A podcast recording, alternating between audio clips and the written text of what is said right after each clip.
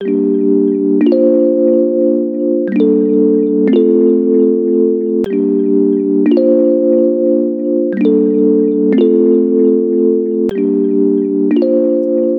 morning.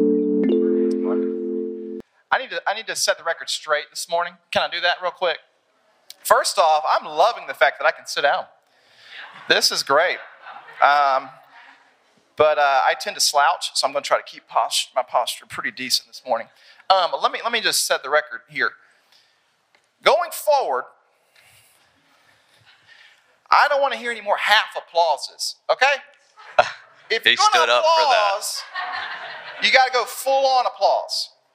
But the half applause has just got to stop. All right? So, record is straight. Jesus. Yes. That's great. So, if, if we say something really good, it'll be Spencer, but That- make that's sure not you true. applause. um, I just wanted to, to get that out there. So, we're going full on applause from here on out. Cool? All right, cool. That's great. Um, it's good to see you guys this morning. Uh, let me say Happy Easter to you. Um, one of the things I mentioned last week on Resurrection Sunday is that Easter is a season that we enter into that is 50 days long. Okay? It's not one singular day, it's a period that we enter into. And over the next few weeks, we as a teaching team felt led in the Easter tide season to spend some time looking at some of the small mini stories of Jesus after his resurrection and being able to explore what did it look like in those few weeks, the month after, so to speak, of Jesus' resurrection. Um, and so today we're going to kind of do something a little bit different. We've never really done this before, um, where Cameron and I are going to have a dialogue together regarding resurrection. Okay? Um, and let me just also say this Cameron and I are not biblical scholars, nor are we theologians, even if we like to think we are. Yeah. Um, we're just nerdy Jesus followers who like to read. Uh, I, what I tell you.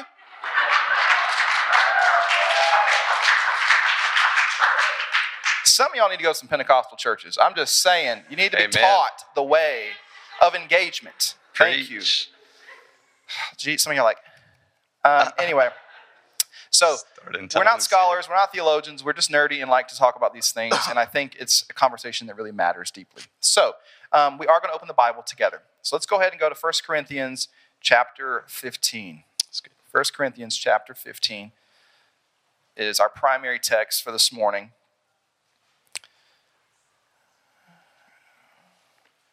It'll be on the screen if you don't have a Bible.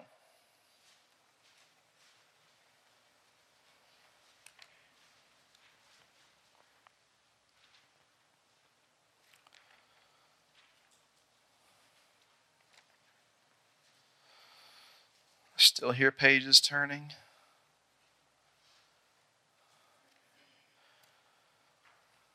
Okay. 1 Corinthians chapter 15, verses 13 through 17. It reads this If there is no resurrection of the dead, then not even Christ has been raised.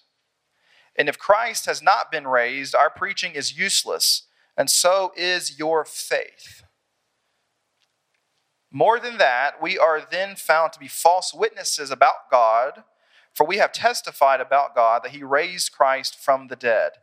But he did not raise him if in fact the dead are not raised. For if the dead are not raised, then Christ has not been raised either. And if Christ has not been raised, then your faith is futile. You are still in your sins. This is the word of the Lord. Thanks be to God.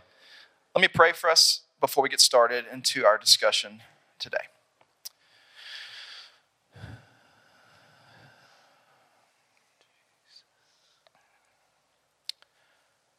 Holy Spirit, speak, reveal, open our eyes and minds this morning, draw our attention to you.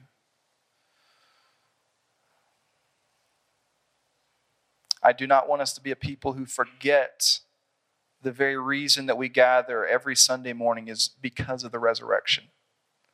I do not want us to have a fall off from Easter Sunday morning, but to lean even more into the reality of the empty tomb. Have your way among us today. We love you. It's in Jesus' name that we pray. Amen. Amen. So, let me set the stage for you today in our discussion. Cameron and I are going to be talking through four primary questions. All right. So as you're taking notes, you're thinking through ahead of what we're going to be discussing. Let me just kind of lay the, the kind of get the, the lay of the land for you. The first question we're going to ask is what is resurrection? Okay. The second question that we're going to ask is what resurrection is not. So what resurrection is not. The third is what does resurrection future look like? Or what does the future have to do with resurrection? What does resurrection have to do with the future? And then the fourth question that we will address is how do we live in light of the resurrection now? All right? So those are the four primary questions. Now, let me also say death for all of us is utterly inevitable. Death is the great equalizer. Um, death is something that we all will experience from a loved one or someone close to us, and we will experience ourselves. Death discriminates against no one. And a fundamental human question that we ask, and that Cameron and I have talked about, is what happens when we die? Or what happens when I die? Is a fundamental question. Or a question regarding the afterlife. Is there an afterlife? It's fascinating how quickly people become theologians when a loved one passes, making statements like, so and so is looking down on me, or, you know, they're off in some place, they're describing that place. So quickly people become folk theologians because we care about this question around the afterlife and what happens when we die. Now, I was struck this past week because there currently is an art exhibit at the Rubin Art Museum in Manhattan, in Chelsea, entitled Death is Not the End. Mm. It started in middle of March and goes all through the rest of this year. And it's focusing on Christian understanding of the afterlife as well as Buddhist understanding of the afterlife. And I just found it to be utterly interesting. One of the main questions it's talking about is what is the human condition, the human condition for all of us, and human brokenness. Um, here, here's a little snippet from the Rubin website describing this exhibition. Check this out. The exhibition is organized around three major themes the human condition, or the shared understanding of our mortality in this world. States in between are the concepts of limbo, purgatory, and bardo and afterlife, focusing on resurrection, ideas of transformation, and heaven. It Goes on to say, Death is Not the End is a cross cultural exhibition that explores notions of death and afterlife through the art of Tibetan Buddhism and Christianity. During a time of great global turmoil, loss, and uncertainty, the exhibition invites contemplation of the universal human condition, of impermanence, and the desire to continue to exist. Mm. I think it's safe to say that we as humans are curious about the afterlife and about death.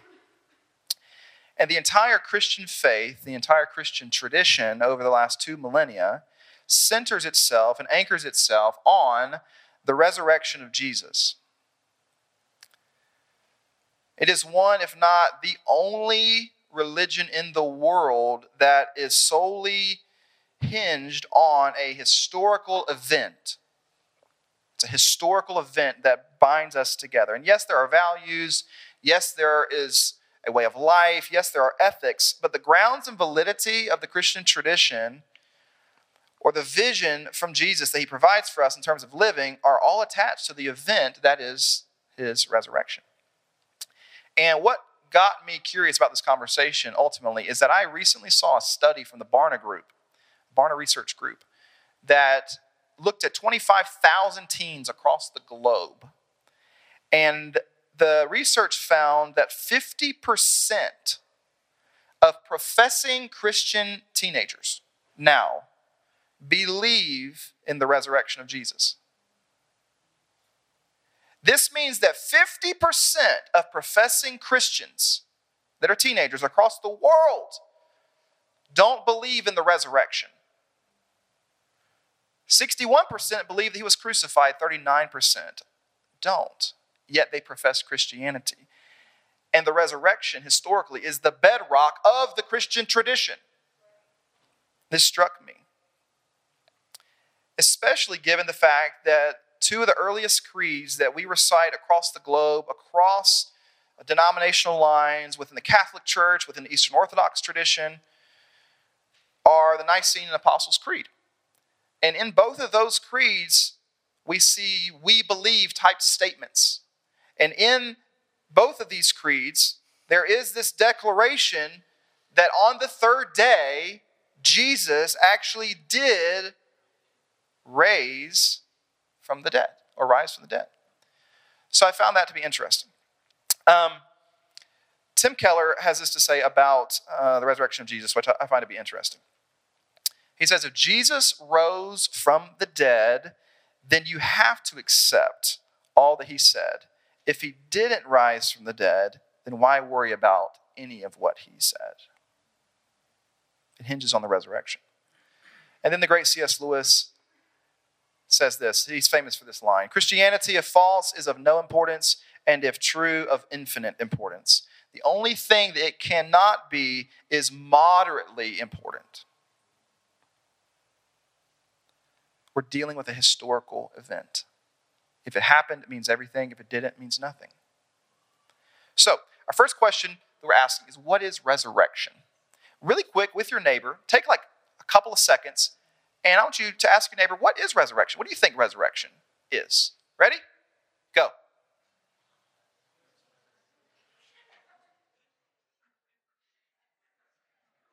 What do you think resurrection is?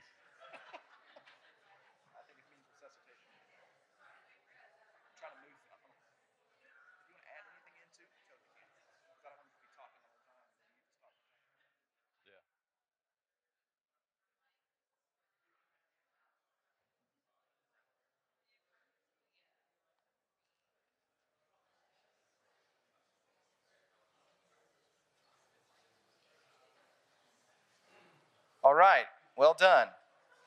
We could discuss this all day. So, the word resurrection in the Greek New Testament is this word anastasis. Can you say that? Anastasis. Well done.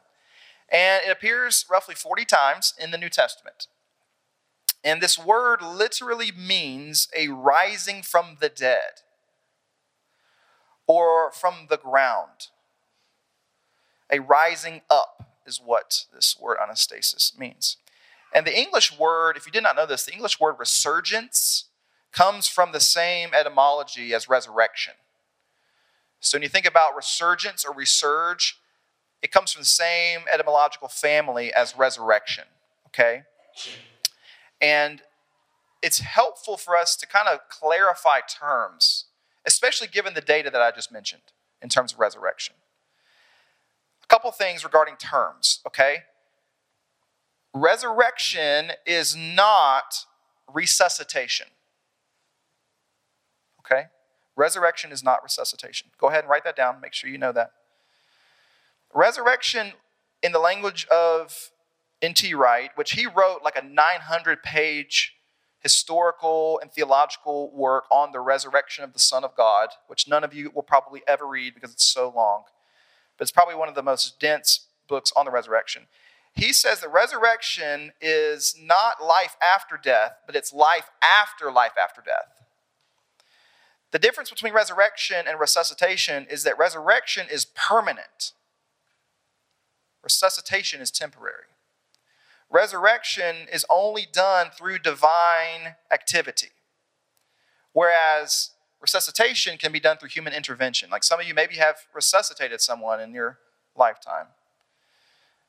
But there's a key distinction. When someone is resuscitated, they will still die. When someone resurrects, when the person of Jesus resurrected, he was permanently alive, and he is permanently alive. Key distinction there in terms of language. Christ is both the object and the subject of his resurrection. Require divine activity. It's not resuscitation. The second thing is that resurrection is not reincarnation. It's not reincarnation. The incarnation already happened. Incarnation just means in the flesh. God became flesh in Jesus. Resurrection emphasizes the body and the soul as one united entity. Whereas reincarnation in Eastern traditions is the extraction of soul from body and put into a different body to start all over again. Does that make sense? So, for in resurrection, soul and body are one, but in reincarnation, there is a dualism or, or a binary separation from. And like I said, resurrection has this emphasis around a new life, or, or, or excuse me, reincarnation has this emphasis on a new life. Resurrection is focused primarily on new life. There is no starting over. It's, it's, it's a forward moving reality, if that makes sense. Actually, this may be a good time for me to add something on the soul uh, now that we're talking about it. Yeah. If I can pause you. Sure. So I was going to talk about this later, but what you just said like Yeah. sparked me, sparked my mind. So we, we talk about soul and body and spirit and like what, what is the human actually made up of? Yes. and like that's that's a big discussion and um, I, I don't want to skip ahead but a lot of times we think about like a soul going off somewhere after we die or man like i need to practice soul care but then there's also body care which is like separate so that idea of like these separations is is very foreign to the bible both the old testament and new testament so one corrective i mean automatically when we think about resuscitation or or reincarnation where there's this division. The the hebrew bible which is what we call the old testament has a word for soul. It's nephesh right? Say nephesh okay great. So you're speaking hebrew. Um, and that is not like some part within somebody. It's not like this little thing inside. We don't really know where it's at. So when god created adam and eve the first humans he said hey they just became living nephesh in other words, the whole person, body, spirit, mind, whatever makes up a human, the whole thing is a living soul. In other words, the, the Hebrew faith, the Christian faith, faith is a very embodied, holistic view of the human person. Yes. We're not like subdivided up, you know? That's why, like, uh, if you have anxiety, it also gives you stomach pains sometimes, right? The Bible would be like, yeah, I have no problem with that. Other philosophies might because they're so divided up, right? So we're very embodied. So a, a soul actually represents the whole person. Yeah. And we in, in the modern era have been deeply influenced by this idea that really dates back to Platonic philosophy. Yep. Okay? Plato, thousands of years ago, and this separation of soul and body, but in the ancient world, especially as it pertains to resurrection, soul and body are one. All right? And resurrection is bodily. Okay? So, Cameron, I want you to kind of continue to lean into this notion of how we have tended to compartmentalize the soul from the human body as it pertains to even some early heresies that, that really impacted the first couple hundred years of the church and how it's impacted us today in the, the secular world as well as in the church as well. Yeah, totally. So I'll start by framing it this way Who has heard a presentation of the gospel that essentially says Jesus died on the cross so that if you believe in him, when you die, your soul can go to heaven to be with God forever? That's actually like seems kind of orthodox to you, right? Like that's kind of you're like, yeah, that's what I believe. Uh, if if that or something similar uh, to that is what you believed, that's fine. There's a lot of people who have, but it's intensely unbiblical, probably heretical. so sorry, Intensely. intensely, Um, you're all heretics. Every last hand that was not raised. Not regularly, intensely. Um, so where did that view come from? Like wh- where? How did we get here with that with that understanding? And we're going to correct. We're going to give the correct view, but I just want to kind of like uh, tear down some things first. Um, at this point, The perfect example is like "I'll Fly Away." You guys know the song right. "I'll Fly Away"? I'll fly away. Like that is bad theology. All right, it's just really bad. Great song, good heart, good intention. Yeah, bad good intention. theology. It's like I'm going to deal with suffering now, but I will be going to somewhere better in the future. That that's great, but a little off. So at this point, I could get really nerdy, and I almost did, but I, I will spare us. Um, but we can actually draw a historical line between a few figures uh, leading up to the early church um, to kind of set the stage for how we got these views. The first one is uh, a guy named Socrates, if you've heard the name Socrates. It's, it's, interesting, we don't actually have any writings from Socrates, but we do have writings from his disciple Plato. Plato. Anybody heard of Plato, the philosopher? Yeah. Play-Doh, but Plato. Yeah, sorry. Okay. Some of you with children are like, I, I do that every day with Play-Doh every day. So yes. it's different. Thank you. Very different. Very different. Well, Plato had another disciple named um, Aristotle. And uh, actually, we wouldn't know about any of these guys except for the fact that Aristotle, he made a habit of discipling young noblemen. So he, he discipled several future kings, including one, Alexander III of Macedon.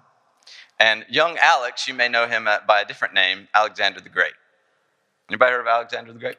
So Alexander the Great, uh, he was deeply influenced by Plato's ideas and Aristotle's ideas, and he actually like was captivated by Plato's ideas.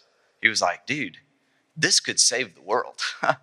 and Alexander the Great made it his life mission to civilize the known world.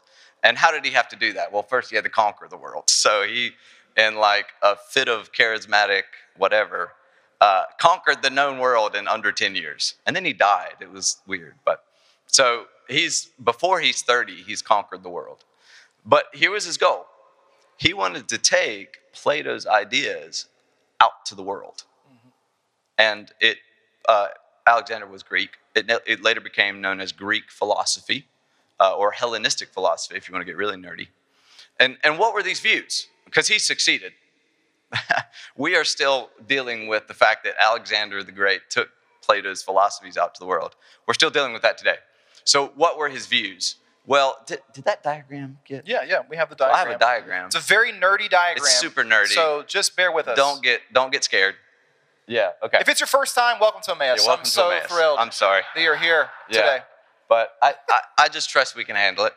So so what what was the Greek philosophy? And this is going to be a really simplistic view of it. I'll do my best because you know I'm not the most smart person in the room either. But basically, Plato and Aristotle and Socrates, they split all of reality into two different, I'll use the word realms, two different realms. The really nerdy word, I'm gonna lose some people, but is uh, metaphysical dualism. Metaphysical only meaning the sum total of reality, what makes up everything, and dualism representing a split. So for Plato and for Socrates, there was this like perfect realm of perfect forms. And there's no, there was no physicality, there was no material, there was no nothing that you could touch and real, uh, feel real, but it, it, it was perfect. It was, it was even morally perfect. But that was up there. But then what about us down here? Well, us down here, we are made up of actually physical matter, stuff you could touch. And, and we're actually a copy of everything that's up there. But here's the problem what's down here, matter, physicality, is actually intrinsically evil. Like matter is evil. Not just that things are broken, not just that things go wrong, but actually, this water bottle, there's a copy of this water bottle up in the up there, but this water bottle is an evil, corrupt version because it has matter. Does that make sense? This was their view. So what is the answer then? Well, the answer then is we need to escape the physical world and ascend into the immaterial. And that's where we'll live forever. And you're like, man, I think my pastor preached on that when I was growing up. yeah, so Alexander the Great took this philosophy out to the world. And by the time of Jesus, it was everywhere. Greek philosophers uh, believe that. Now, the Jewish people, the Hebrew people, did not believe this. Some of them kind of dabbled in it, um, but for the most part, they didn't believe this. However, after the time of Jesus, um, non Jewish people joined his movement, uh, Gentile people. Greeks joined his movement. And that's great. Praise the Lord. That was part of the move of God to invite the nations into the people of God. But some of them brought along this Greek philosophy with them. They too thought that everything material is corrupt. Well, some of the early church fathers said, hey, you know what we need to do? We need to mix the Greek philosophy with the teachings of the Hebrew Bible and the teachings of Christ. And thus, a new philosophy was born called Gnosticism. Gnosticism. I have a quote from uh, Tim Warner. Can we get that up there? Did that make it? I did. I'm sorry. My bad. No worries. I'm so sorry. just just listen to this quote. It took so much brain power to put up the, the graphic. The, the quote didn't get up there. Your quotes made it up Oh, there. no, I'm sorry. Okay, that's all right. So here we go. This is the quote. Now from, we're having fun. this is the quote from Tim Warner. Uh, just listen. Use your imagination. Um, the Greek mindset derived from Plato held that physical matter was itself corrupt. The Greek pagan mindset of the afterlife was, was entirely bound up with the idea of escaping the earth and ascending to a supposed heavenly destiny. Salvation in the Greek mind involved escape from the material creation and ascending into the heavens in a purely spiritual state of eternal bliss. Um, a guy named Origen, did I say his name yet? Origen, early church father. It was his mission to take the Greek philosophy and the Christian philosophy and disseminate it out to the rest of the world. And he was successful. So, there's a lot of more historical stuff between then and now. But that basically became orthodoxy, and we're still dealing with it today. Is that good? You want to add anything? Is that good? Is that helpful? Okay. Philosophy 101? We could uh, we could also talk about like creation restored versus being destroyed, but Yeah. So one of the things that's it's important for us to understand is, as I mentioned earlier, this Gnostic philosophy has impacted our secular world and it's impacted our Christian. Under- also, my mic is really jacking up. Fania, thank you, Jesus. Thank you, Jesus. Come on now. Can I get a different mic, please? Thank you so much. I feel like I'm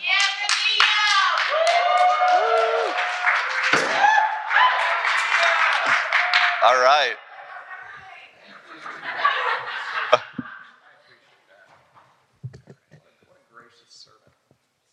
Awesome. There we go. Now we're matching. Yeah. Okay. This is Um, superior. What's that? this is superior. It is. Yes. So Um, I know this is like totally off track. Sorry. Some of you guys are like, I'm not coming back next week. That's okay. Um, but one of the things that we just have to understand is that, uh, and I'm going to get to the creation restored in a little bit, but we have this theology of escaping the material world, or the objective material world is bad, or my body is bad and my inner being is good. And this is a Gnostic reality that is false and deeply problematic for us in our theology and our life experience, if we're honest. Um, because as Cameron mentioned, our body is intricately connected with our inner being as well. And the soul, uh, once you get to the New Testament, the word for soul is psyche. Psyche. It's where we get our, our word psychology from. Now, psychology now tends to be about the study of the mind, but actually, in original terms, it's the study of the soul. And the soul is a very interesting um, word and uh, aspect of our human person. But it really is the integration of all of our being mind, heart, body, and even our relational sphere as well. Um, so I think it's helpful for us, again, to realize our soul and body are unique, but also one. Okay? Um, so hopefully that kind of clarifies Yeah. some of that. so uh, maybe I could hit on the the implications for like the wider creation real quick, and then I have a question for you. Do Sure. you, you want to do that? Yeah. Or, okay. So part of our view of like what Spencer just said of like our bodies like not being important or not good. First of all, I just want to say like that is a misconception of yeah, I think just our our day and this philosophy. The Bible would actually say your body is good. Yes. And uh, maybe some of us really need to hear that today. Your body is actually it's good. It's it's part of God's creation given to you to enjoy and to steward. It's good. Um, but we also have this idea, uh, I think, from maybe a misconception of certain Bible verses, like from Peter or something, that part of the, the goal of all, all of this Christian life is that one day God is just going to like nuke the whole earth and blow everything up. And maybe he'll start it over again, but probably not. Like we're probably going away and he's just going to like destroy it all. Well, that's, that's also part of Greek philosophy. Um, I, I'll jump ahead just a little bit and say, it's creation restored versus escaping creation while it's destroyed. Our goal is actually creation restored, and we're going to get to that in a minute. But mm-hmm. just part of this like good, uh, good creation idea is I want you to know not only are our bodies a gift, but creation itself is good. It's a gift. Sure. Physicality yeah. is good. So here, here is a dichotomy we find ourselves in in the, in the modern era. We have a prime emphasis on environmental care and creation care. Why? Because the material world is good. But then we also have this vision of we can do whatever we want with our bodies. Those two philosophies actually contradict one another yeah, in do. terms. Do you see that? Do you see the incongruence? Your body is a part of creation. Your body is a part of the material world. Therefore, your body matters. If we can we conserve the environment and creation, which we should, it's a vision I think given from Genesis one and two. Then we have to be consistent in our vision and not just pick and choose what it is that we want to, to affirm and not affirm. So back to again the material reality matters both creation as the outside world and our physical bodies in creation as well. So so so actually yeah. the outflow of some of the early Greek philosophers was that was it St- I can't remember the name of the guy. Anyway, an early heretic. Basically they had the Manichaeans or something. They had the idea that well because our body doesn't really matter, it's all about our soul as long as like we have good good spiritual care i don't know we can do whatever we want with our bodies in the forms of sexuality and the forms of eating and pleasure because the body doesn't matter. It's going away. It's being destroyed. But our spirit as long as we're connected with god that's all that matters. And basically what we're saying is that this isn't new. This idea of gnosticism has made it down to today and it's still affecting i think the way that we view our bodies. Yeah and we can see that what we do with our bodies impacts our inner being as well. Um, I think there's plenty of data to, to, show that. We talk a lot about Bessel van der Kolk's book, you know, Body Keeps the Score. Um, so, uh, the other thing, too, going back to Jesus, uh, you know, one of the things that people often ask is the validity of the resurrection, right? There are a lot of theories as to maybe what happened that's not resurrection. Some people have a lot of different theories uh, regarding what happened to his body. Was it stolen? Um, there's the swoon theory. Jesus passed out on the cross. He didn't actually die, which kind of dismisses ancient Roman crucifixion in that process. Um, some think that it actually wasn't Jesus on the cross. It was like maybe Judas on the cross. Um, but the reality is, is that Jesus' mom is right there at the cross and sees her son, so she would have known the difference between Judas and Jesus. Some think that maybe it was like a, a twin brother or something. But again, Jesus' mother is there and would have known the difference. If any of you know someone who has twins, uh, they, they know the difference between their two kids. Um, and there are just numerous theories. One of the prime theories, though, is um, hallucination. That the disciples actually hallucinated and got a vision of Jesus, but it actually wasn't Jesus in the physical. Does this make sense? So, a lot of scholars, this is kind of the, the argument that they hang their hat on because uh, most scholars, agnostic, atheist, Christian, believe in the historical Jesus, believe he was crucified. And a majority of scholars across the board believe that the early disciples actually believed that they had an encounter with Jesus. So the question has to be what actually happened? And the fact that overnight this movement is launched to where there's 2 billion of us across the world now. Something happened.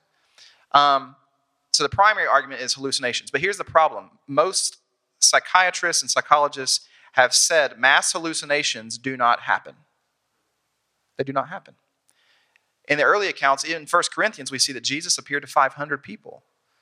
He appears to multiple people at different times and in different ways. And so it kind of debunks this notion. Even most skeptics believe that Jesus was seen or experienced by at least four people historically.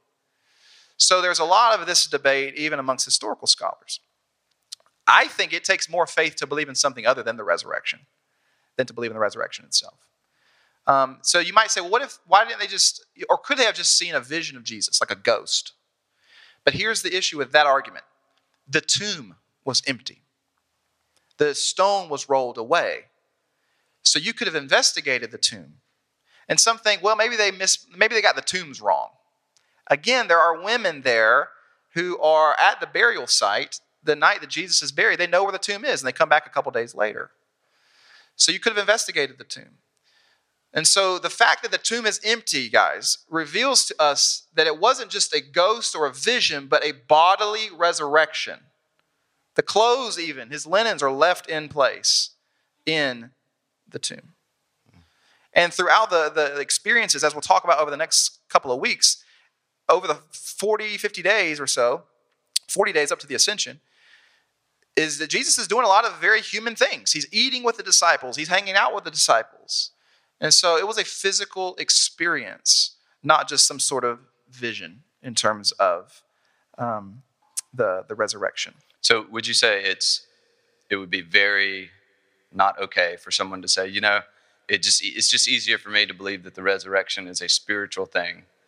I think most people, even if maybe for you today, you're like, I think it's just kind of a spiritual thing. Maybe they saw a vision of Jesus. But again, you can say that if the stone still covers the tomb, but it didn't.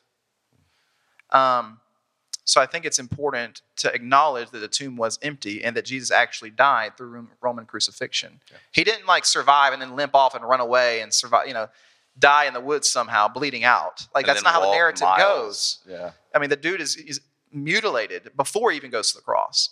Um, and so that, that's something to take into account as well. Um, is that helpful for you guys? Maybe one of you? Okay, that's awesome. Okay, all right. I liked it. Thank you, it man. helpful for me. I just need one affirmation. That's it. Yeah, That's I affirm you Thank deeply. You. It was good. Thank you. Thank you very much. Somebody said that was That's good. my mom, by the way. Come on, mom. My dad's here too. Yes. So, Cameron, now let's talk about. Oh, here's one other thing. Um, some people say, well, resurrection doesn't happen. Duh. No one in the first century believed it did either. Like, we, we automatically assume people in the first century are like more dumb than, than, than we are now. Nobody was expecting resurrection at the, at the center of history. The Jewish people were a resurrection people, but they thought of resurrection at the end of time, at the end of history. This happened at the center of history with the Messiah, the one person. No one was expecting it. That's why the disciples flee. That's why they show up with burial spices, because they're expecting a dead body. Okay, a closed tomb. So some people say, well, miracles don't happen. This is like the David Hume argument. Okay, miracles don't happen because we have natural law. All right? But natural law simply describes reality, it doesn't prescribe it, and God is outside of nature.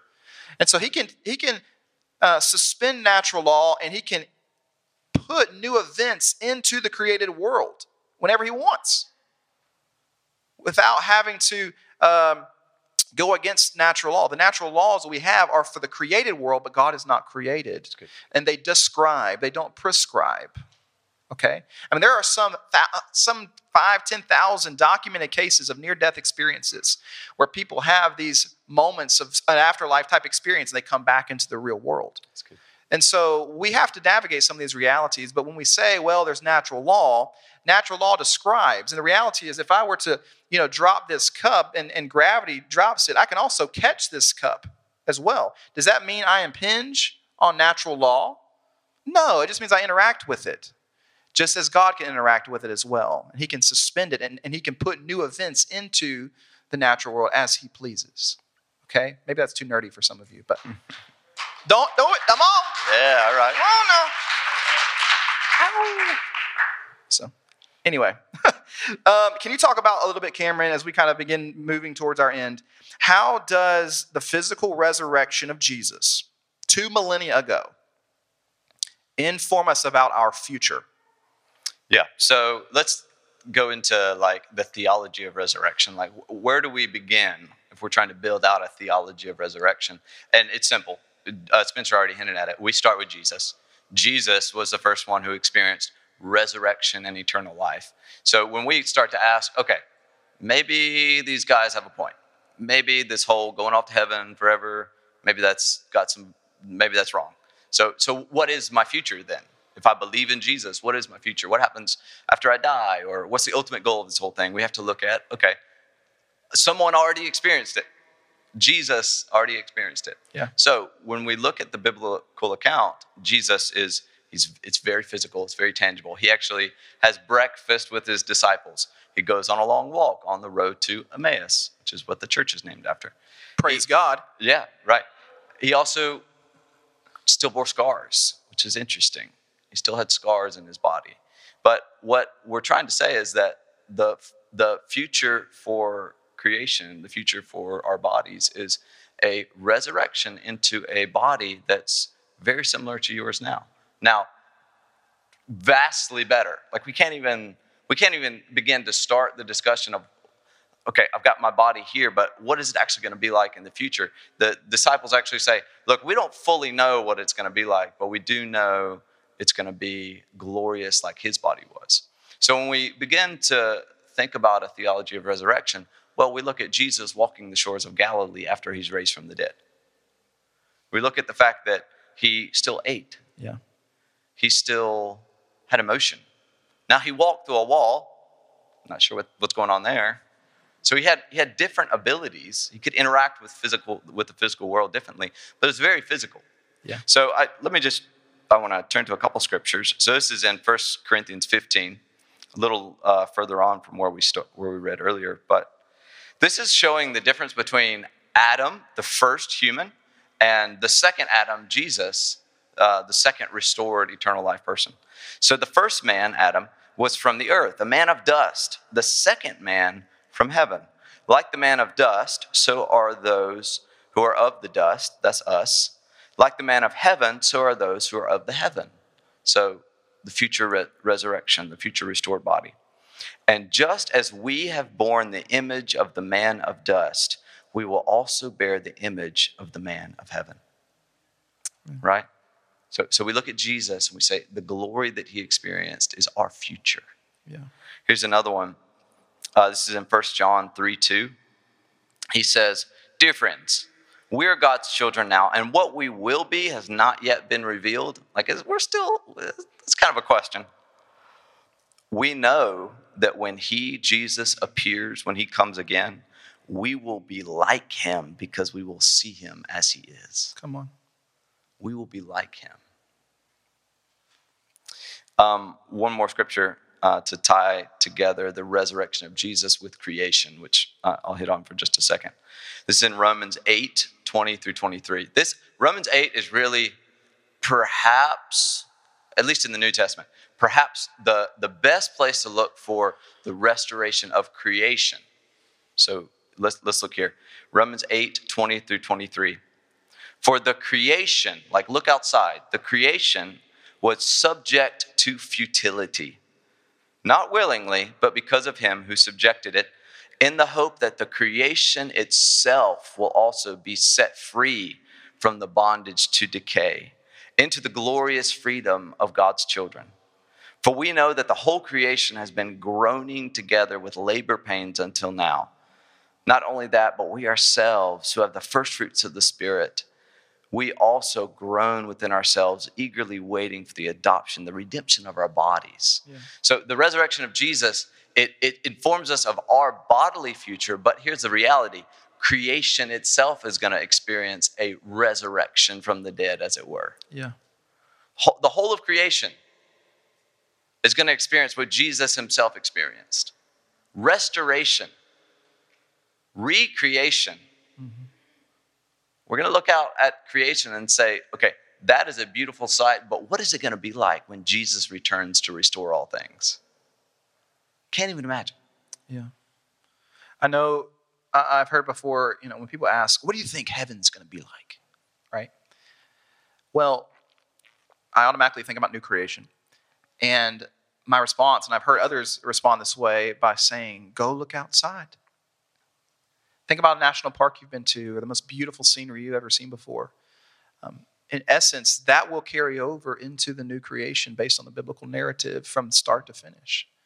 And we're not just going to be like angelic babies in diapers playing harps like little Caspers, you know, in this disembodied experience. That actually doesn't sound very fun to me. I don't know about you.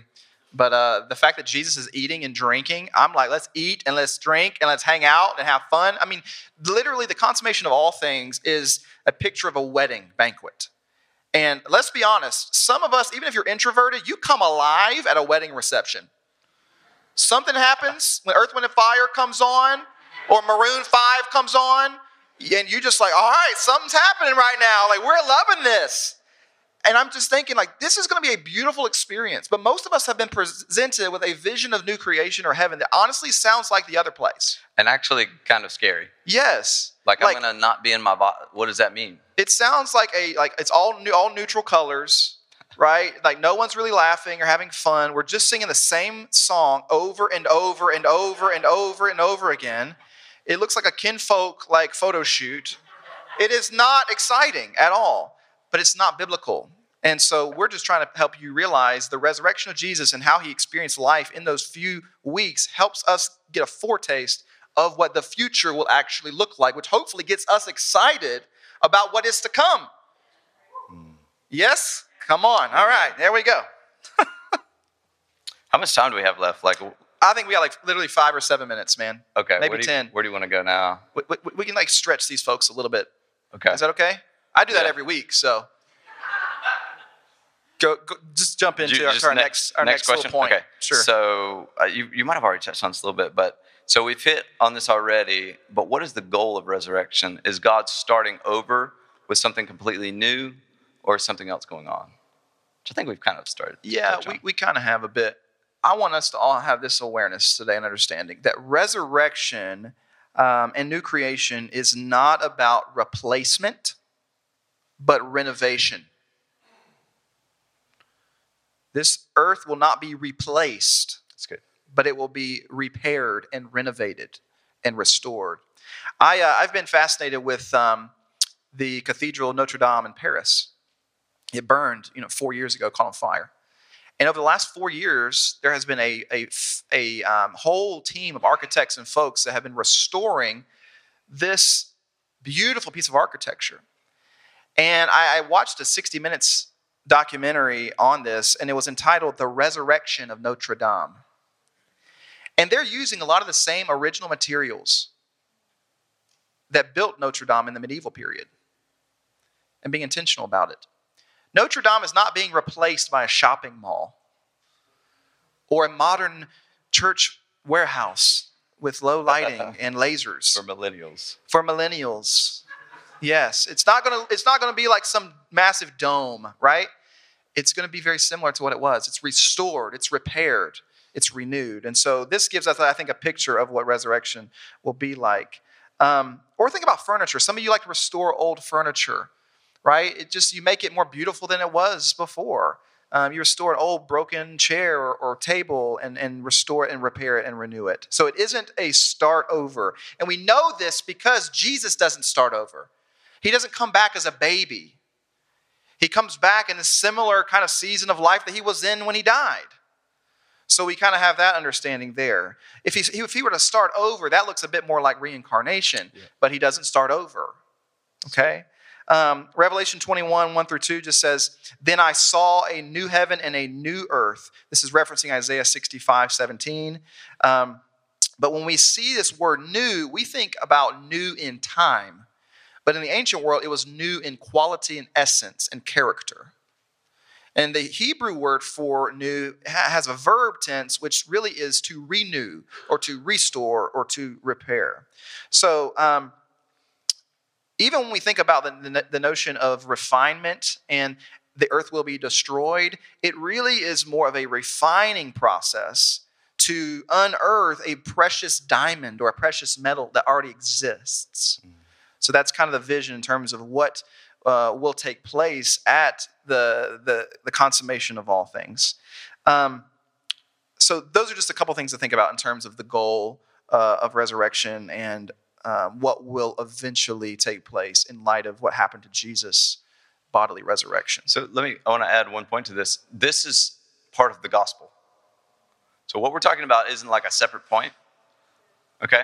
So honestly, I think this is the part of the gospel that preaches better now in 2023 than old forms of gospel presentation that we used to have. So, so think about this. If our culture, so the gospel usually is like, hey, you're a sinner and you should really feel bad about that. But don't worry, Jesus died so that you can not feel bad about that anymore and have your sin forgiven. Okay, that's that's part of it, and that's important, right? You know, sin is obviously like bad and broken. Um, but what about when you have a culture that doesn't believe in sin anymore? How do you like muster up conviction in somebody that's like, well, I mean, I have my truth, you have your truth, whatever. Right? It's kind of tough. So we actually have another portion of the gospel that needs to be preached. It's a legitimate part of the gospel. Yes. And that is that, hey, look out at the world that is broken. We have wars. We have uh, sex trafficking that is like worse than ever before. What? How does the gospel speak into that? God's ultimate goal is to fix the whole thing. Yes. Pain removed, wars no more. Read Isaiah 2. He ends war. He turns the plow, the, the, the spear into a plowshare and a pruning hook. Mm. Right? This, is, this isn't just like something we're trying to add in. This is intrinsic to the evangelion, the good news, the gospel. And how did, like, it preaches so good. Mm-hmm. And for all these people who have just like strived and worked and grown tired their whole life, what if you told them, hey, there's an age of rest coming where you get to enjoy creation the way it was meant to be? Yeah. And your body has greater congruence with itself and with God. This is why the gospel of Jesus is so compelling. Yeah. Um, thank you.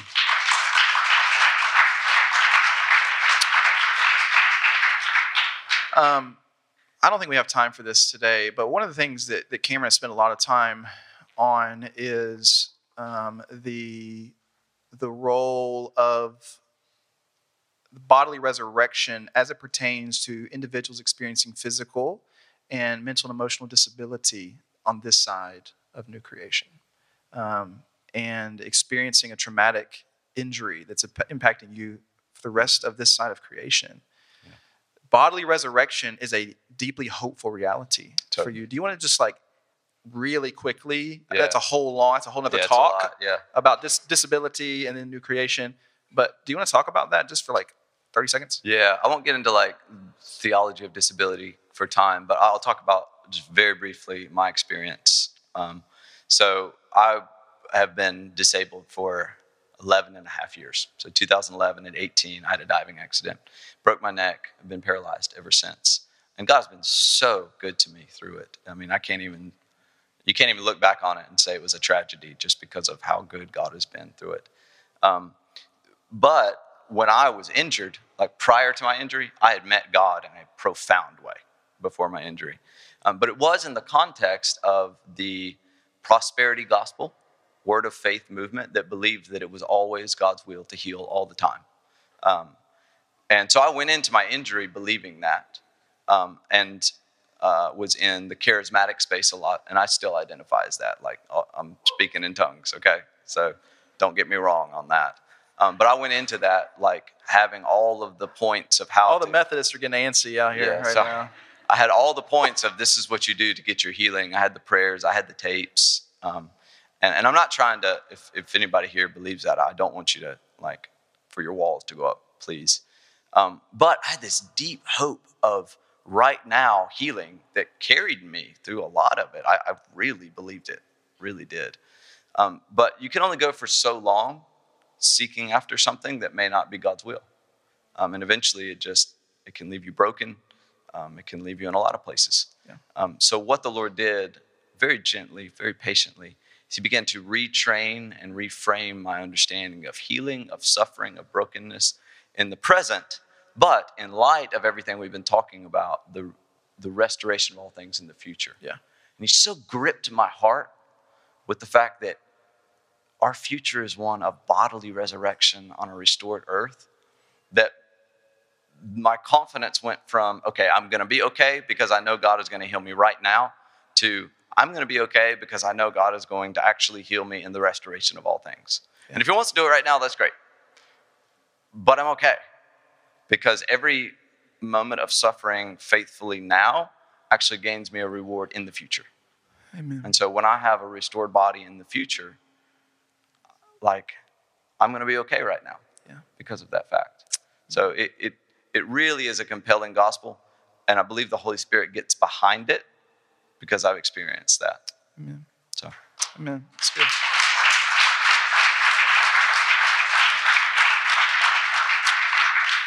So, as we close, um, a quick question for us to ask is how do we live in light of the resurrection? And as Cameron mentioned, um, the resurrection is utterly hopeful for us. It gives us a, a reason to endure pain and suffering. Cameron will run again.